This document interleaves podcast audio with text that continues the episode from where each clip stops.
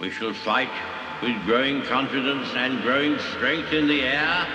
We shall fight on the beaches. We shall fight on the landing grounds. We shall fight in the fields and in the streets. We shall never surrender until in God's good time, the new world with all its power and might steps forth to the rescue and the liberation of people. In times of universal deceit, truth is the only rebellion left. On today's show, I'm going to share with you the first case that went to the United States Supreme Court, where an elite philanthropist was arguing that you can't teach Christianity in our public schools. I'm going to share with you how the Supreme Court ruled. It may surprise you. I'm Dr. Everett Piper, and this is The Rebellion.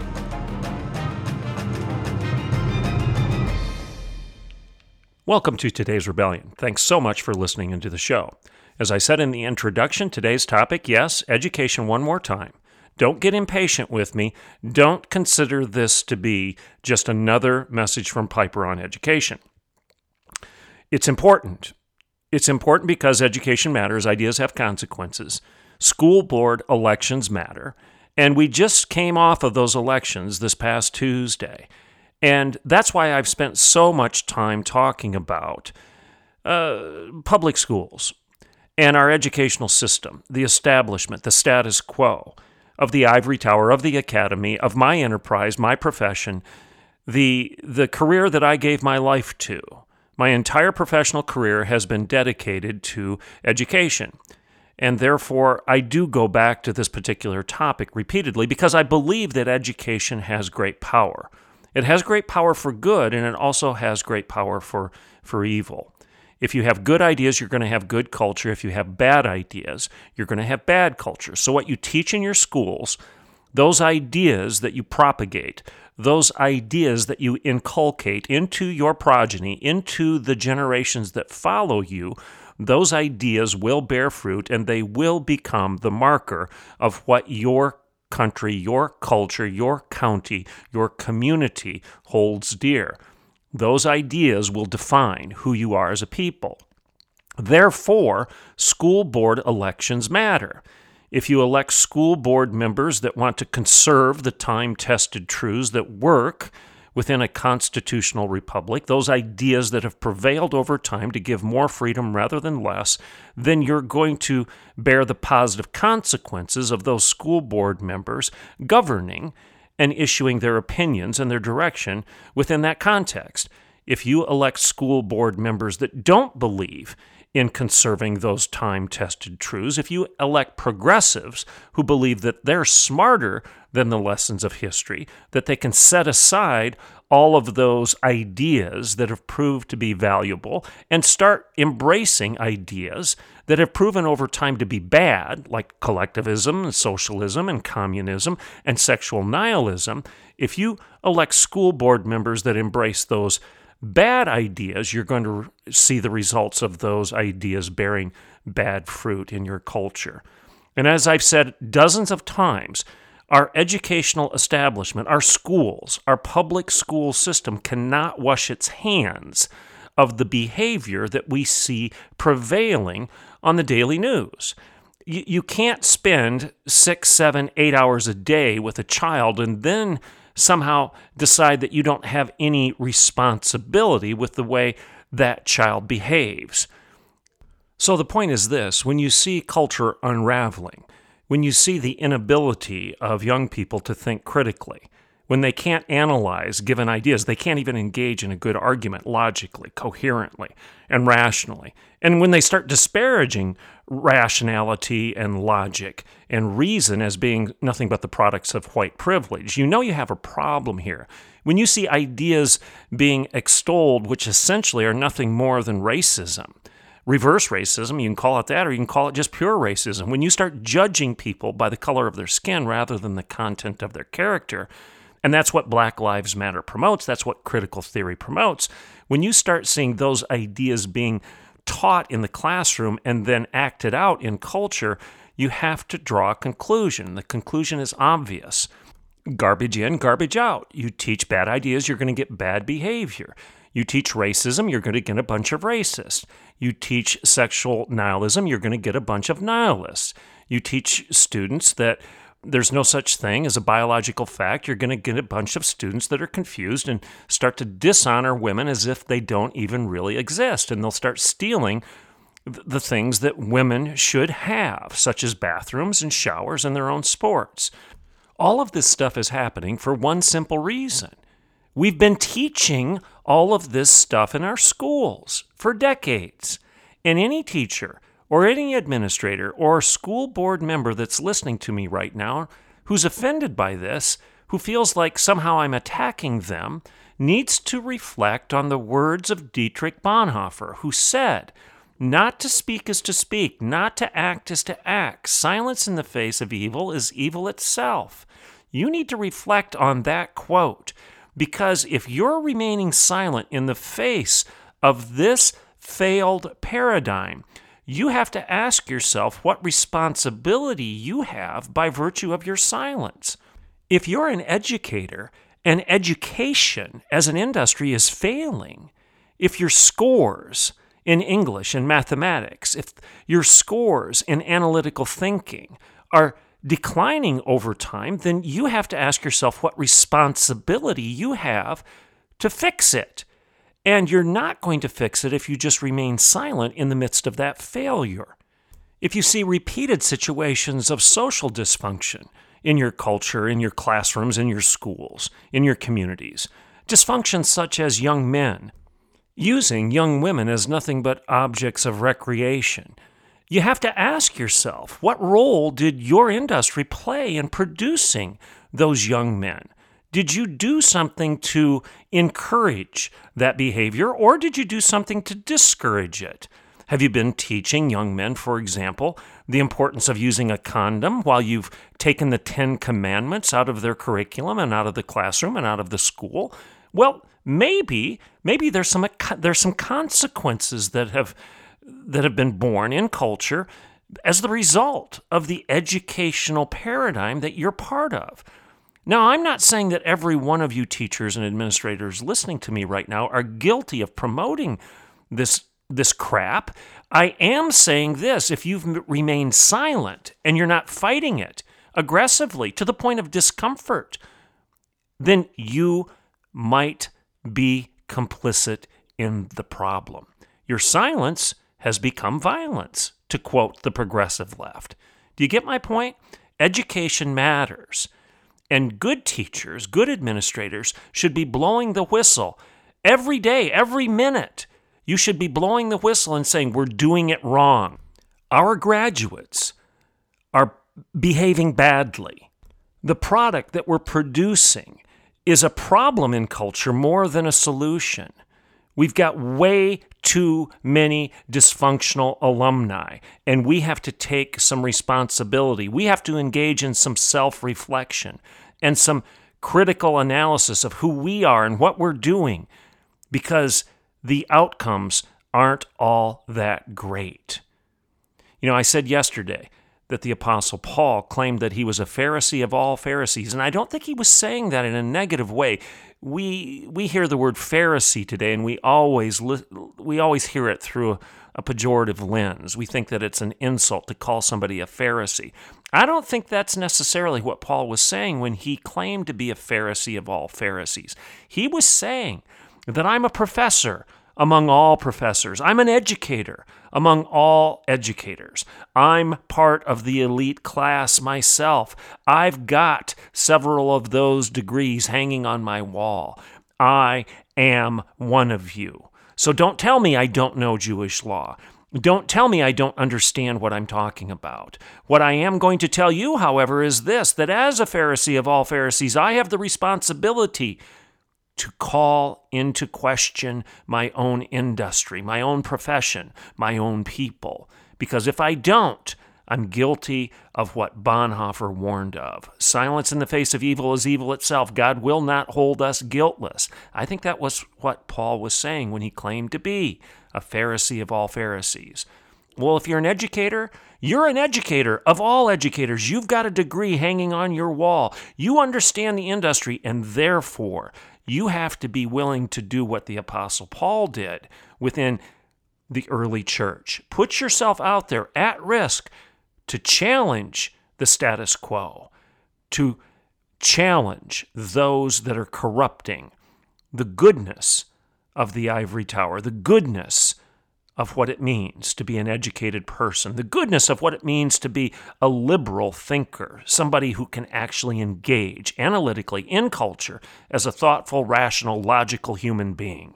Somebody who knows how to use pronouns correctly, somebody who understands the difference between a man and a woman, and somebody that understands that America has actually accomplished a few good things and it's not bad. It's not bad from its inception. In fact, America has been exceptional. Maybe those are things that should be taught, and maybe we'd have a different culture right now if our schools would have taken those ideas seriously. Let's take a break, and when I get back, I'm going to quickly share with you the Supreme Court case that I referenced in the introduction. As I understand it, the first case that ever went to the Supreme Court of the United States, where it was argued that Christianity should not should not be taught in a public school. And I'm going to share with you what the Supreme Court actually said in its decision. I'm Dr. Everett Piper, and this is The Rebellion, and I'll be right back in a couple minutes. Okay, welcome back to The Rebellion. I spent some time trying to set the context for why I care so much about this. Uh, this ongoing discussion of what public education is is it good or is it bad right now? Is it succeeding or is it failing? Is it uh, improving or is it getting worse? I don't think those are bad questions, and just because I'm asking them doesn't mean I'm attacking good teachers. If you're a bad teacher, bad administrator, bad school board member, yeah, I am attacking you. But if you're a good teacher, a good administrator, a good school, school board member, then recognize this as a challenge to continue uh, to fight the good fight. Uh, that you've got somebody out there supporting you, but also recognize it as a challenge to admit that you can't just stay quiet. You can't hunker down and you can't just try to avoid the storm. That's impossible in today's educational environment. You've got to step forward and you've got to say, no, that's wrong. We're not going to teach that in our schools. Get the rainbow flag off of your wall. Get the transgender flag off your wall. Yes, those flags are on classroom walls right here in Bartlesville, Oklahoma. I've got screenshots of them. They're there. Don't let anybody tell you they're not there. Don't let anybody tell you that they're not teaching critical theory in your local schools because it is being taught right here in Bartlesville, Oklahoma. Uh, critical theory, intersectionality, uh, racial privilege, specifically white privilege. These things are being taught. Now, they'll, they'll say, well, it's not critical race theory. All they're doing is changing the title and they're teaching the same stuff. Same stuff. Social emotional learning. They're teaching political activism under that umbrella. And as I shared yesterday, the activism is never conservative, it's always progressive. Show me one example in your local Bartlesville public school systems where they've encouraged their students to get involved in a conservative event such as a pro life march or a pro Second Amendment rally or a, a, a, a, positive conference on the Constitution of the United States.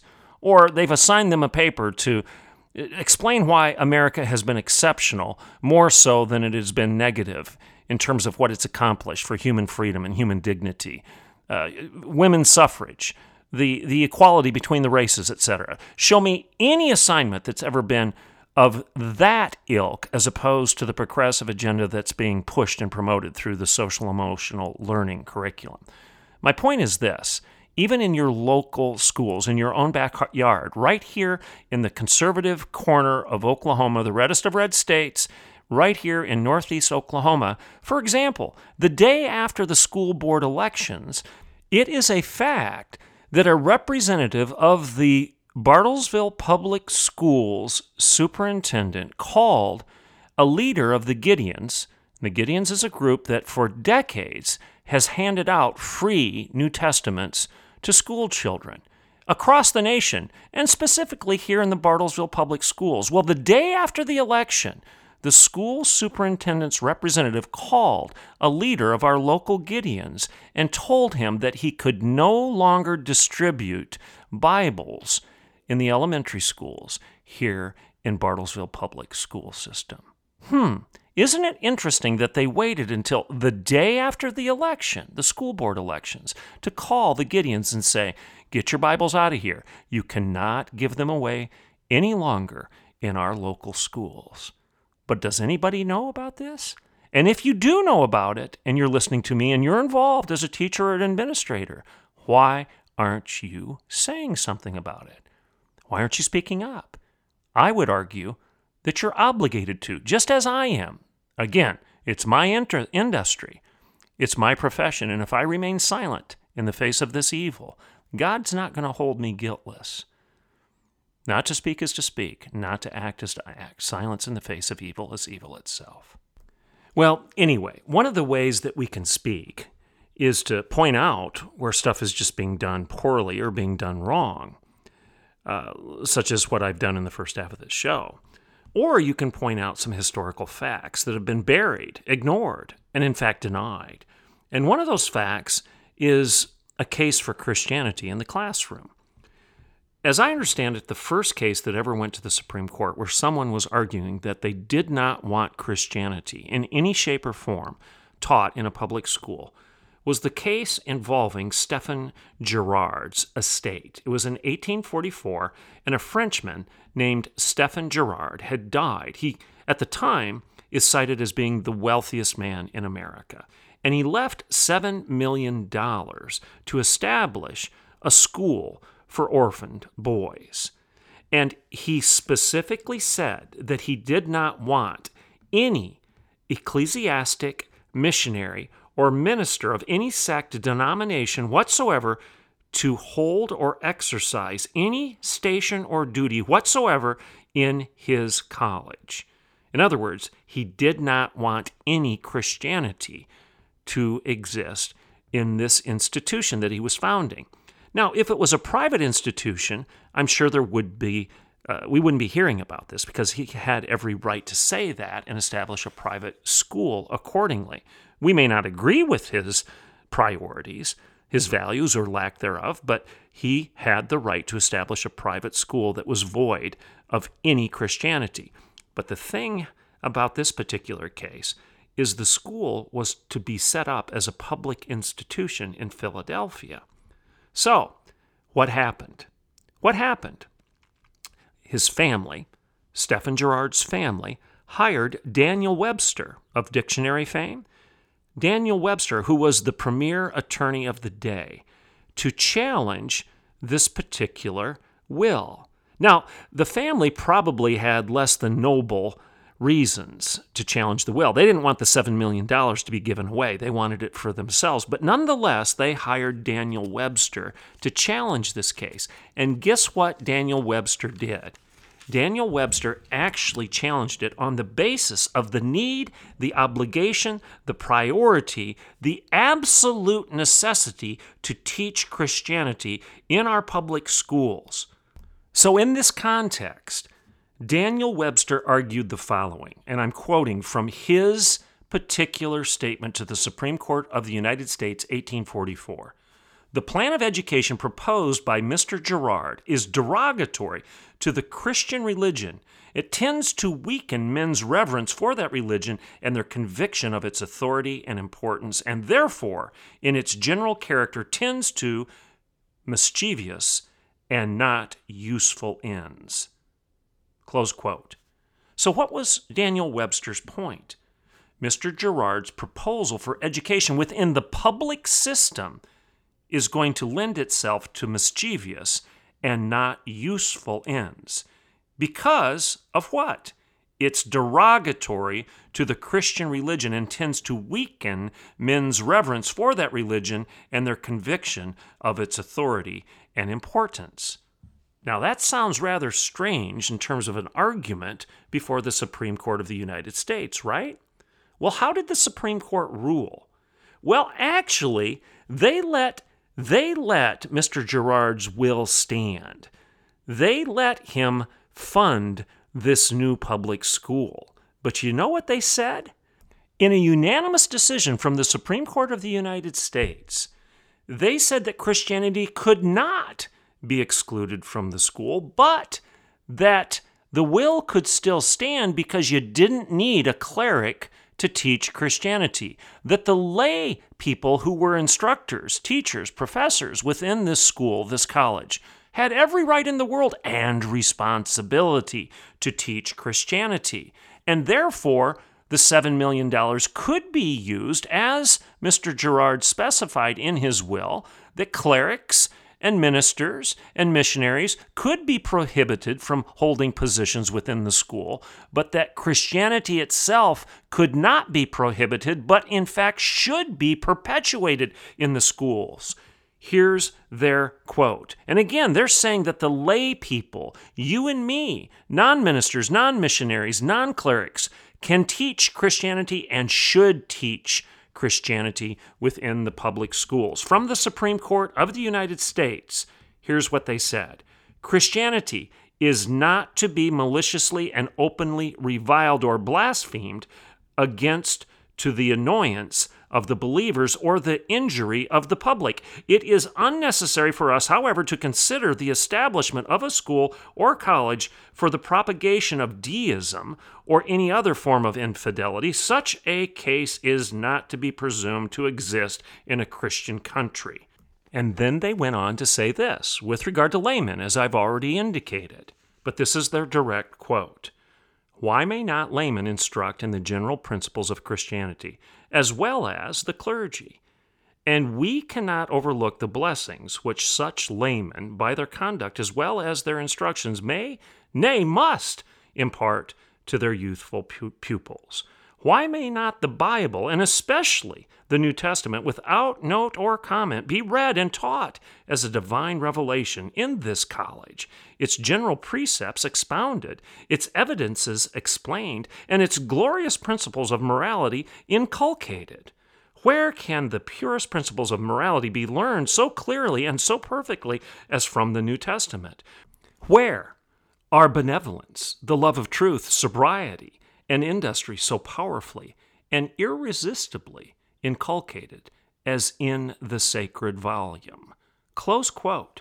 The Supreme Court of the United States, in its ruling on the Girard case, and whether or not this college could be funded through the Girard estate as he specified.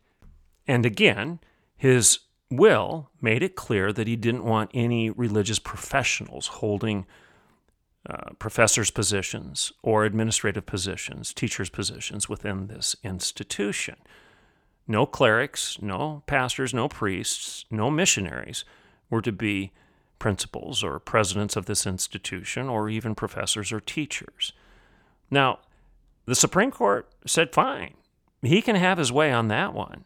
But that doesn't mean that he can prohibit or should prohibit the teachings of the Bible in the public school.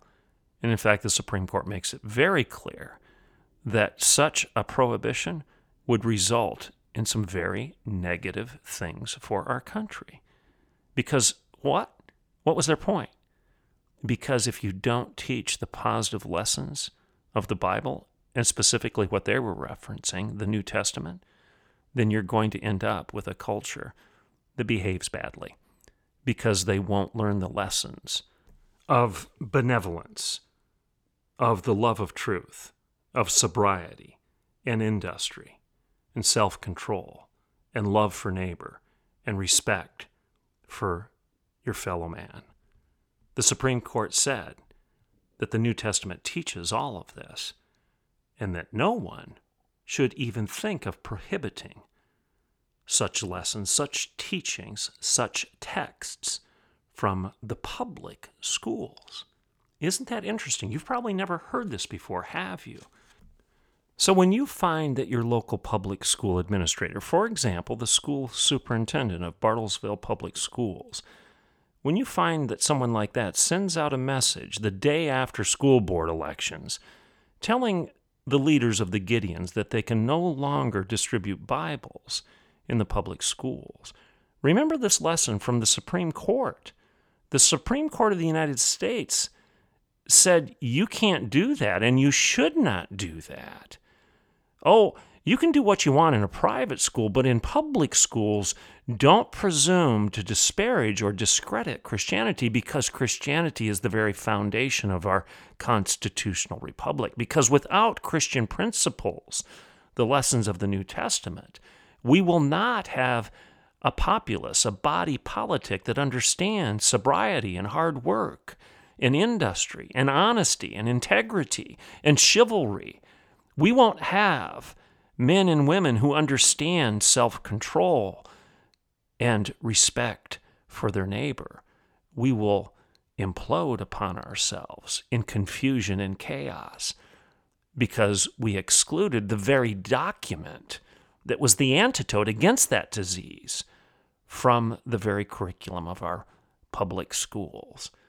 This is what the Supreme Court said, and your local superintendent has no right to defy that. But you, whether you're a parent or a grandparent who is sending your, your kids to these schools, or whether you're a teacher that's employed by one of these schools, you have the responsibility to know what I just told you, educate yourself, learn a little bit about our history, and then you have the responsibility to do something about it. Not to speak is to speak, not to act is to act. Silence in the face of evil is evil itself. God will not hold you guiltless. You have to engage in the battle. Just hunkering down and being a good soldier is no longer acceptable in this cultural war. When you have rainbow banners being flown proudly in your schools, and trans banners and flags likewise being waved without apology. While your superintendent tells you to get your Bibles out of the schools, you've got a problem, and it's your responsibility to say so. I'm Dr. Everett Piper, and this is The Rebellion.